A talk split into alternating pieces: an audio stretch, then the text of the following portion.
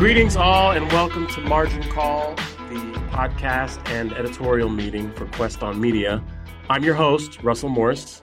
Tonight's episode is very special for many reasons. First and foremost, we usually have been structuring our podcasts you know we have a topic we have guests we've been speaking to filmmakers we've been you know ripping ideas from the headlines for you know very curated discussions and in the process of doing so we've gotten a little bit away from part of what we're doing here, which is an editorial meeting.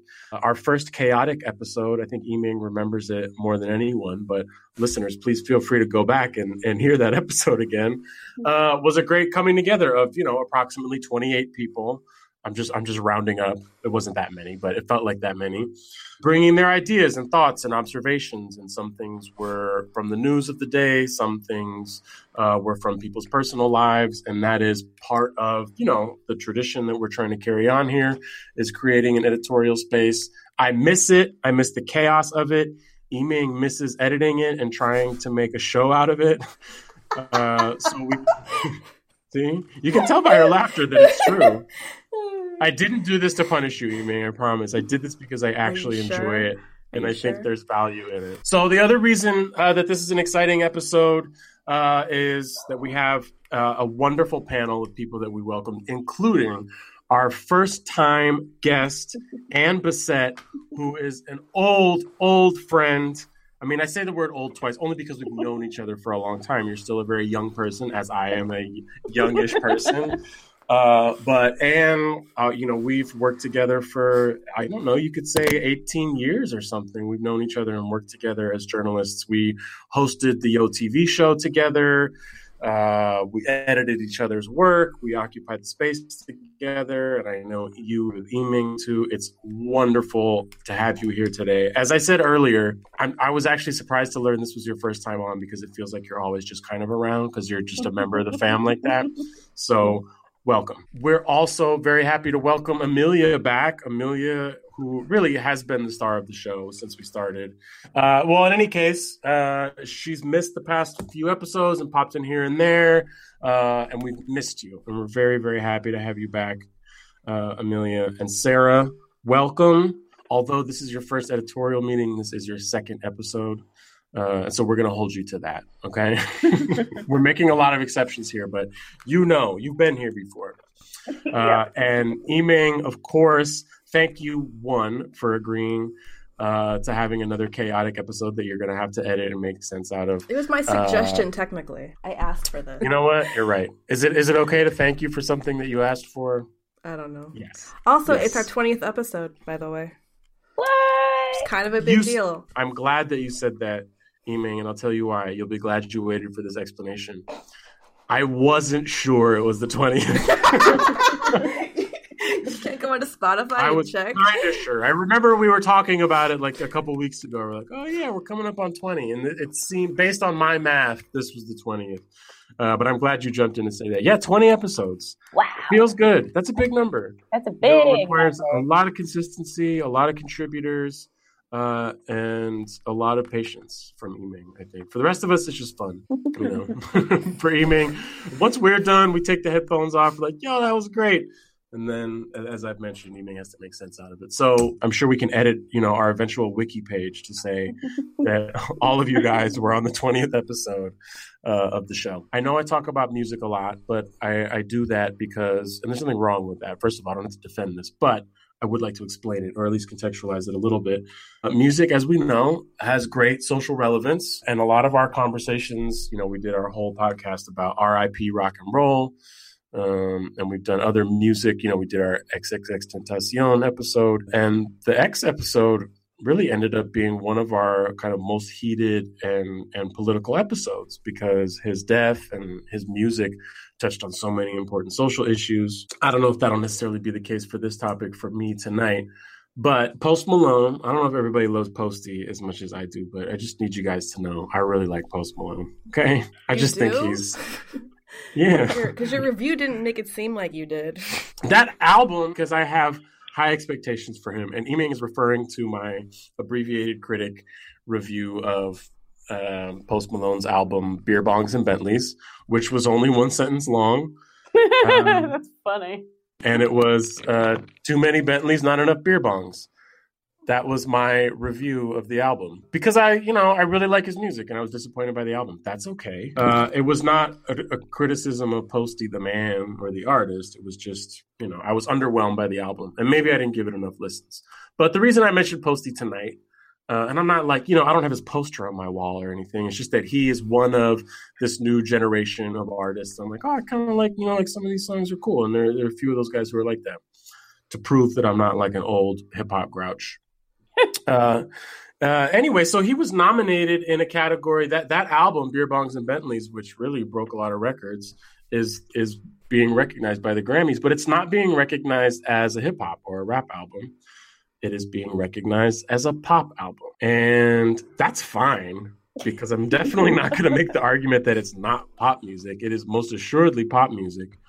But once we start kind of switching the lines of, of genre and, and reimagining what category of music something fits into, where do we stop? Right?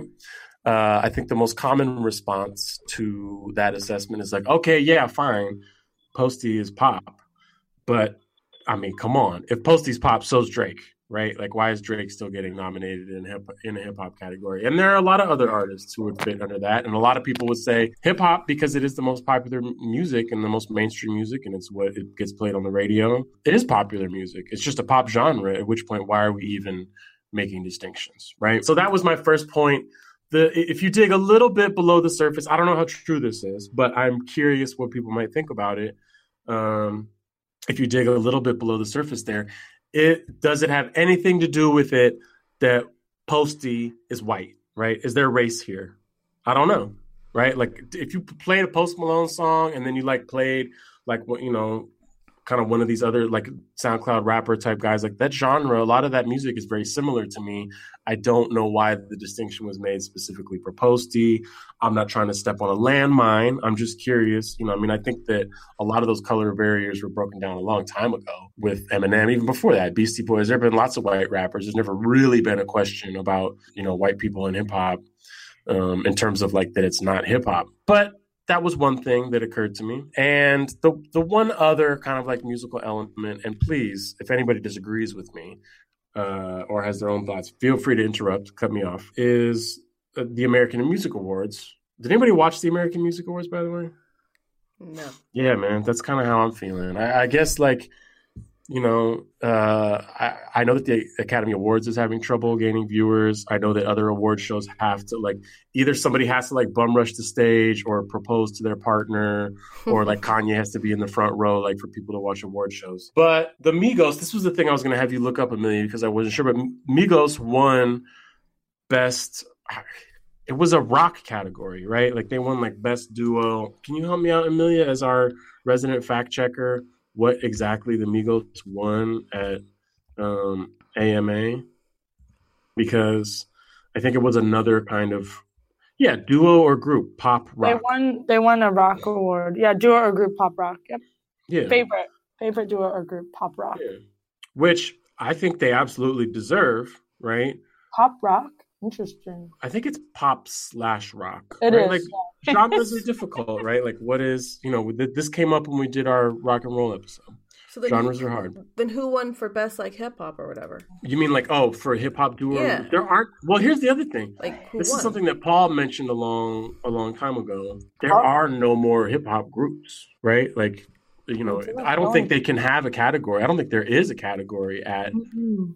Um, the American Music Awards Oh, for for hip hop group. It duo. looks like the Yeah. last duo that won was Outkast in 2000. Yeah. that was a long time ago. Then. yeah, there really aren't that many groups anymore. It's all solo artists, you know. And I mean, historically, you can look there. There are a lot of duos and groups, but I just think lately that's kind of subsided. And there, you know, been a lot of magical groups. I mean, a lot of the solo artists, you know, like Pusha T, he came out of Clipse. You know, a lot of people come out of duos and groups, but I, you know, I, I would say if you crunch the numbers, it's declined. So the fact that those two things happened within a matter of days of each other, you know, is at least like food for thought about genre bending. Uh, where does hip hop stop and pop start? Where does rock stop and pop start? Where does where does rock and hip hop stop and pop starts? Uh, I said that without mixing the words up. I'm very proud of myself. Good job. Good job. Get a gold Thank you. star. Thank you. I was Okay, certain that so- was going to go wrong. On your first first issue with Post Malone. Okay, I Yeah. first saw him perform at at Coachella when I watched the live stream on YouTube, and the reason why he is he was in the pop pop thing because his genre is confused. He doesn't know what mu- which genre he's in. that was my first takeaway. Like he's just a confused artist, doesn't know which lane he wants to be in. That's why he's he's a pop. Well, what Uh, did you see in his performance that made you think that? It's just everything. Ev- I, I don't know. I I don't have a I don't have like a specific word, but that was my takeaway. Was that he's just confused. His his genre is confused. He doesn't know what he wants to be. Yeah, but I think that's a I think that's a strength, right? That's part of the reason I like Post Malone. Like when I found out that he like in the middle of his set, you know, doing singing songs about Bentleys, uh, and that's why I think Beer Bongs and Bentleys was such a good title. It's because it is about his duality, you know. But in the middle of his set, singing about Bentleys, you know, he pulls out like a rhinestone guitar and then plays, um, you know, like uh, Nirvana covers. You know, Yeah, that's why I I was confused because I was like, I don't get it. what are you? So I Yeah. understand why he got put in the pop category because that's why. They were just like, "You're you're doing too many things, bro. You're confusing Kinda. us. The lowest the lowest common denominator is pop." Well, that's that's a fair assessment because that's not true for those other guys. But But I wait, mean, but I- what is he really? Like, I don't know who he. I don't know if I can name you a song. White Um, Iverson, I think, is his his best and most popular song. But he has congratulations. Oh yeah, congratulations is good. You've heard that one before. I have. I just can't name. Okay, okay. I mean, don't feel bad and about not hearing Post Malone's music. It's okay. You you don't need to know. Yeah. It's not like required in life. yeah, for I sure. wish I didn't shamed. know. Yeah. I wish I could unlearn this. But That- you those love songs, him though. Those songs But are you kind of him. I mean, like, what I, I like I like music and I like popular music, right? And it's very important for me to like pay attention to what's going on and like what people like, even if I don't like it, you know. So like I would say most of the time that I spend on Instagram or social media is kind of just like looking at like rap and hip hop pages to like see what people are listening to. I hesitate to say young people, but like let's just say it. I'm interested in what kind of music young people are listening to. Overwhelmingly, it's hip hop, and I want to give all those guys a chance. I don't want to be one of these like grouchy old hip hop heads who's like, "This is trash. It's mumble rap," you know. Um, and some of them are good, and some of them are not. You know, in my opinion. And Posty was one of them that I was like, like this is this is nice music you know what i mean like aesthetically like his sound is cool and another and like an important part of being you know i guess what that genre is called now is a soundcloud rapper is your online presence right like you have to just really be on point on instagram so you, your fans really get to know these guys a lot more than a lot of other artists and he's like a funny dude he's like very humble and goofy and kind of silly and i just like him i think he's endearing you know Okay. so that's it. All right. That's Yeah. that's all I've got to say about Post Malone. But so do you consider him pop or rap? I I thought mean, when I- I heard of him, I thought he was supposed to be rap, right? I don't know. Supposed to. That's what I thought too. is. But yeah, but that's maybe, why. but maybe we're supposed to be like right? Aren't they not confused? But I feel like the younger musicians are are are everything, right? Aren't they? They are Nirvana. They are I don't know Run DMC. Like they can wear the you know the different outfits every day. They have rainbow hair. You know, like it's okay now. It's not. There's not like a certain connotation to it, right? I. I agree. I agree. I mean, and you are preaching to the choir. Of- I'm serious. One of the things that I really like about this generation of artists is how different it is from when I was for- like a young person and really getting into music and just where I grew up. Uh, and I think this was just the, the culture of the time. You had to choose, right? You can't listen to lots of different genres of music because your music is your identity, right? Hmm. So either you listen to hip hop and you wear these clothes and you hang out with these people and you drink this kind of 40 right or you listen to rock music Yeah. and you're like that kind of a person and that's like a big part of your identity and like you know the hip hop heads didn't really like or respect rockers and kids who listen to rock didn't understand or like hip hop. There was like a very clear cultural dividing line when we were kids. And mm-hmm. I have really appreciated the ability of subsequent generations to really kind of just like get rid of that. Like if you look at a young person's like playlist on their phone, it's not just that they're listening to like hip hop, right? Like they're gonna have Migos on there, but like you said, they're also gonna have Nirvana on there, but they're also gonna have like Katy Perry. Do you know what I mean? Like it's not mm-hmm. even embarrassing to listen mm-hmm. to bubblegum pop music. It's just like there's a lot of music out there and we can listen to all of it. So that's that's one of the things I really appreciate about kind of like music now in general.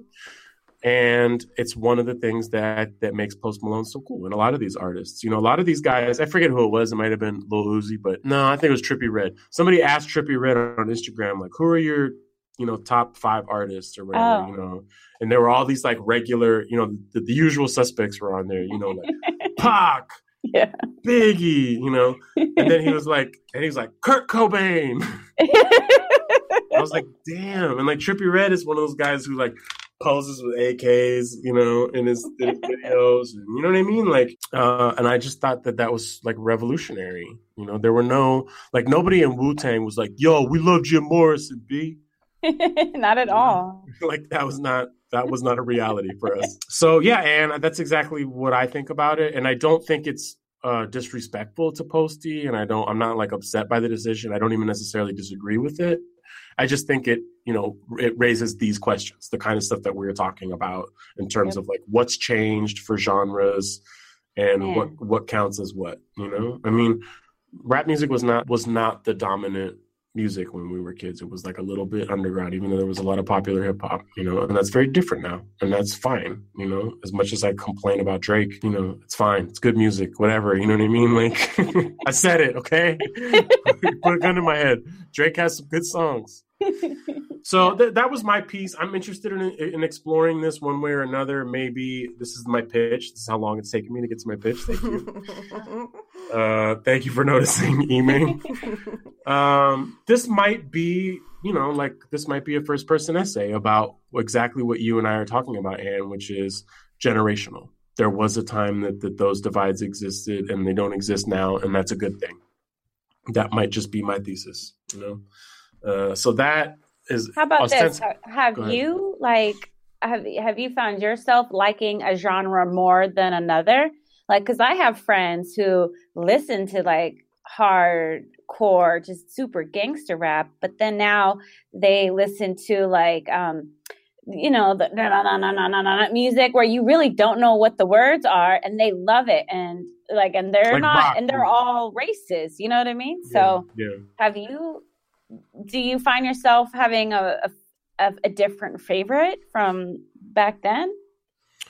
I mean, I, have got a long and, and, winding road in terms of my like music, personal music history. But I definitely, as a young person, like loved hip hop. Like I was just like, this is the truth. I only want to listen to Nas and Mobb Deep and Wu Tang forever. These are poets and scholars. These are my teachers. You know.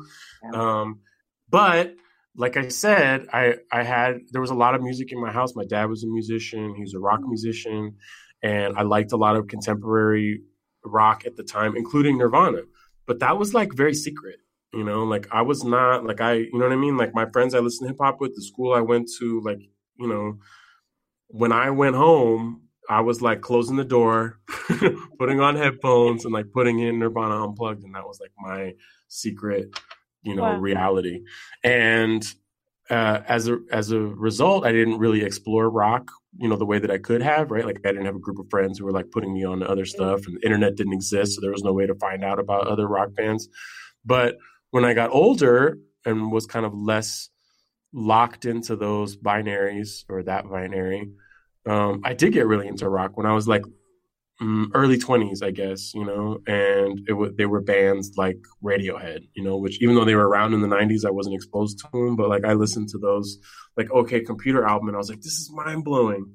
Uh, and that opened the door. There, there were so many, like I loved all those indie rock bands of the early 2000s. I was a big fan of the Strokes and uh, White Stripes and stuff like that. And I didn't, I mean, part of that I think is because hip hop changed and like I wasn't that into Cash Money and DMX and all like Ja Rule and all those like subsequent generations. I kind of I was like, eh, you know. So and, and like the boy bands, obviously I was too old for that, and I kind of just was a little turned off by it.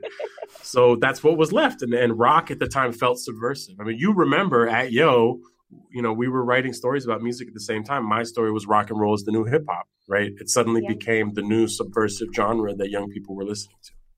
Yeah.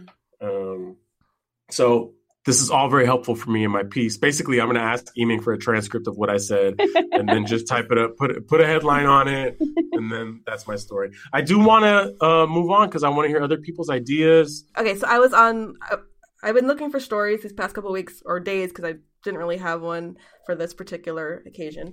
Um, but I found uh, a story by on the Wire on, on Wire.com and how they're um, creating like this new um, organization within Instagram to like tackle harassment online. Like they can like scan your photos and like if they detect like anything that would be like remotely um, harassing someone else, it would be sent to like a different different group of people, like humans, to like evaluate it and like. I'm not sure what they would do with that information, but it's it's, it's like they're. I, I I thought it was interesting that um, a kind of creepy, and b oh that's kind of a nice step, um, because I. I mean, I I know how how like in, in one of our last episodes we talked about like how companies are like using your photograph and like for facial facial Facial recognition. right? Recognition. Yes, thank you. And so I, I I was kind of wondering about that. I'm like, okay, so yes, they're they're trying to do a good thing by like trying to prevent bullying X, Y, and Z. Then also like, what are they doing with those photos that they're scanning at the same time? Um, and then on top of that, so it's, it's kind of a two pronged story. Um, and then today I saw that story about the um, the first lady Melania, who was like, "I am the most bullied woman in America," which really made me mad because I'm like, if you've been bullied in life, her statement is bullshit. I'm like, no, no. I mean- I, in terms of numbers, yes, but I I just no, I don't care. He has no empathy. No, far be it far be it from me like I, I definitely don't want to be the person who was like now come on guys be nice to Melania. No, but if you really think about numbers and what she's what people are going after her for I don't know man like uh, she could make an argument. Who who who is more who has more bullies who has more people clowning her right now what other woman right now But she can clowned? she she can like stay in her little ivory tower.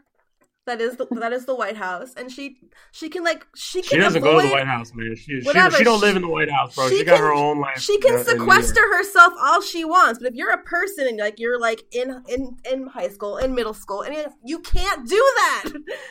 And now in this day of age, you have the internet, you have Facebook, you have all that shit. Like you can't escape it if you're like someone who can't like just get away from it somehow. Like That's if I if I were uh if I had the the internet in this to this degree when I was in middle school, I would have killed myself. I can guarantee Yeah. that because I had some fucking horrible bullies on my ass, horrible Wow. people. So I just, I don't know that that that quote really struck a chord with me because I thought that was kind of, I don't know, her bullying isn't really bullying in my opinion, but that's just Right. me.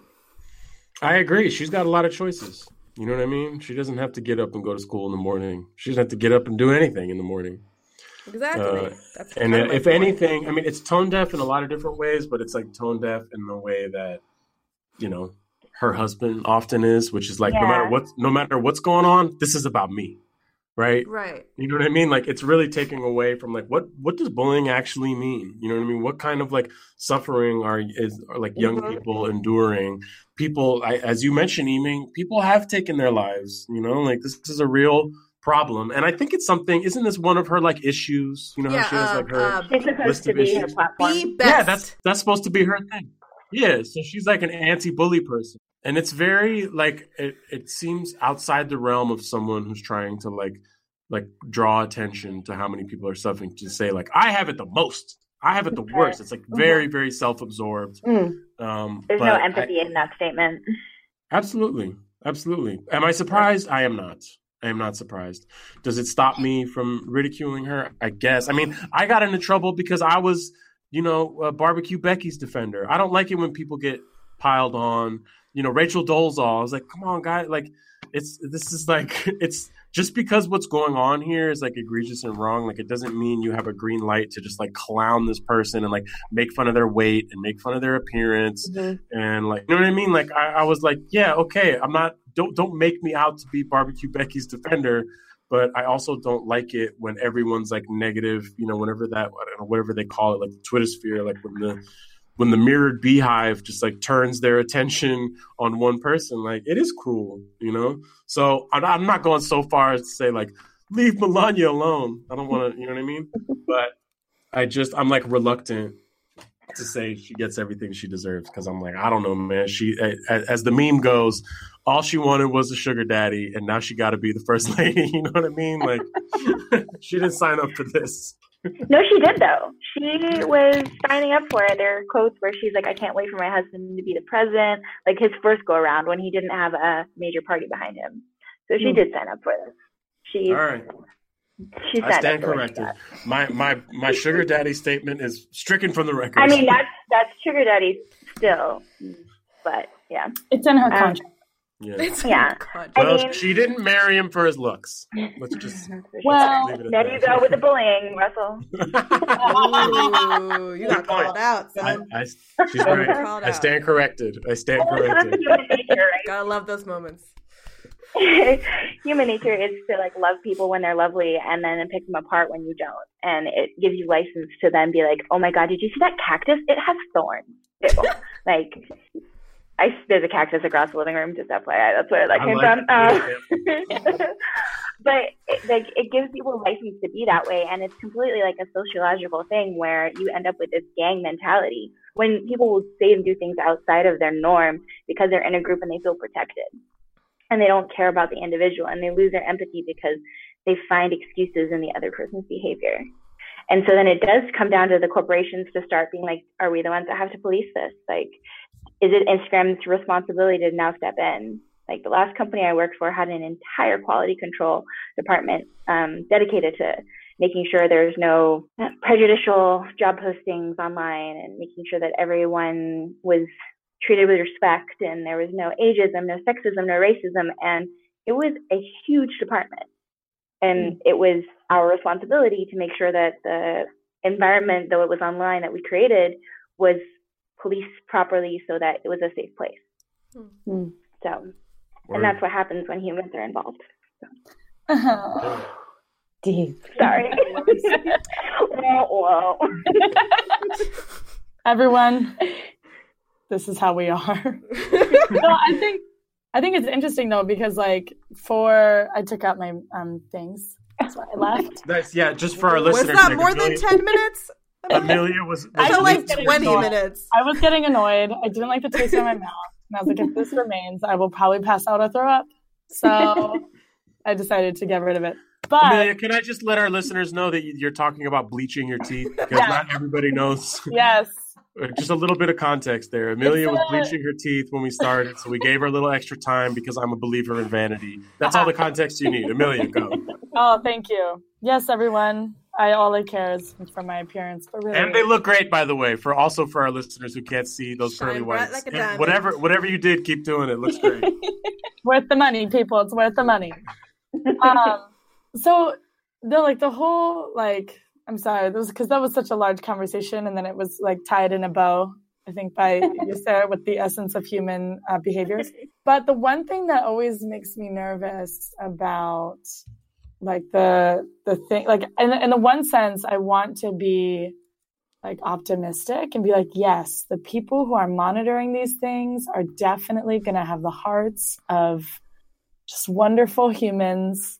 And the and these you know monitoring systems will not be used to um like i always just think that it's going to be used to like destroy activist campaigns. I don't know why but i'm always like you like because technically you could say like you know oh this this um organization or group is using harmful language or aggressive language. Like you could say it on either end depending on who you are. So you know in my case i'm like woo woo to the people dragging the others down. Yes. So sorry. No humanity. But you know like so on the one hand, I think that's important to call those things out, but at the same time, depending on who you are and for what purpose you're scanning, they could be kind of used either way. De- yeah, depending I mean, on who gets a hold of them. But I agree. I agree. I've had. I don't think it's a different conversation. I think it's totally relevant. I am gonna step on another landmine and use the example that I often like to use uh, about gun control, right? Like we're having a lot of conversations which have quieted down recently about gun control and the best way to regulate weapons and who can have weapons and who can't. Um, and that's fine. I'm definitely not trying to reopen that conversation.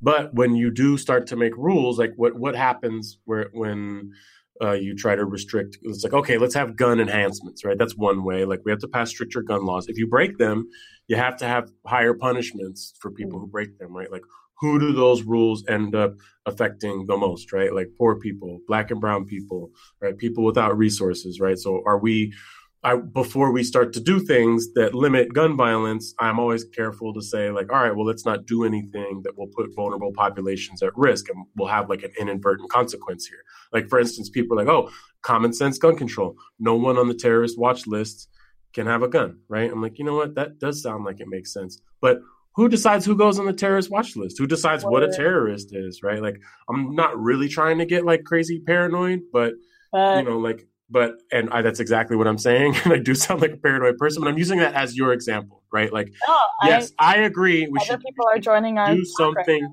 to regulate bullying, right, or like abusive language or behavior but like who decides what bullying is who decides what abusive behavior is right like what if a lot of people are like hey go on your um, you know, uh, elected representatives Instagram page and tell them like, you know, what you did was reprehensible. You know, like I can't believe you voted yes on this bill, right? Like, is that bullying, right? Like, do you need to like restrict that political voice? What if a public figure like does something or says something that's like really racist or oppressive or sexist or transphobic or Islamophobic or whatever, and people are holding that person accountable? Uh, is that bullying? Does that fall under the purview? I, I agree with you. I, I think that's a very valid point. That's not bullying. I mean, yeah, I mean, I'm not, I'm not making that argument, right? This is the same person who was like, "Come on, give barbecue Becky a break," but I do like, I do think that there's a tipping point, and even when people are are righteous, sometimes we, you know, overstep our bounds. Sometimes we are a little harsh. You know, a lot of this stuff came out like during the inauguration. People were like making fun of Trump's son who's like a 10 year old kid or something, you know, and like saying like pretty mean things about a 10 year old kid. And I, you know, the, the, the, the light was green at that point for roasting any member of that family, you know, but people had to be reminded like, yo, that's a 10 year old. Like he's, you know what I'm saying? Like that is a literal child, no matter what you think about his father or whatever, like let's try and have some boundaries here. So it just depends like who sets those boundaries. We don't have an arbiter anymore because anyone can go on Twitter, anyone can go on Instagram. Like this stuff is un- largely unregulated, and I guess that's what you know they're trying to offset. Is that a fair summation of what you were trying to get at, Eming? Sure. No, sorry. well, no, it's a fascinating point. I just you mentioned that there are two prongs, and what the, the, the one prong is like this is an important thing to address, and then the second prong is like how can it go wrong? Is that fair to well, say? Hmm, sorry. Wait, who are you talking to? I was asking you, Amy. I, I, realized that like Amelia and I had this whole like side tangent after Sarah broke down why humans are fallible, and I, I, realized we didn't revisit uh, your initial idea and how wander, wander. Well, you, is this something? Let me put it another way. Is this something you'd like to develop as a story? Uh, sure. I don't know which way which way I could take it, but I guess so. I mean, I think it could be a pretty powerful first person essay about if this is mm-hmm. something you want to talk about your experience like what is bullying right? Like lead like as you did with what melania said and then talk about what you experienced. Just a suggestion. No no you know. I, I mean I've, I've probably talked about it in some or written about it at some point at yale probably but yeah i, can, I can revisit that. It's fine. Yeah. Yeah. Anyway i like it. It's a great transparent as hell you really do put yourself out there, Eming. It's admirable. It's weird. Yeah. you train well, that's me why, well. that's why you're a good writer. You know, you're you're honest. You know, you're honest no and you're secrets. vulnerable. People respond to stuff like that. All right, for our listeners, uh, because we had so much to discuss, this has become a two part episode. So I want to thank all of you for being here. Thanks to our listeners, and make sure to tune in next week to hear the rest of the conversation uh, when we'll have additional story suggestions from Amelia and the rest of the crew. Thanks to all of you for being here. Thanks to all of our listeners. Until next time, Quest on, everybody. This episode of Quest on Media's Margin Call was produced in Richmond, California.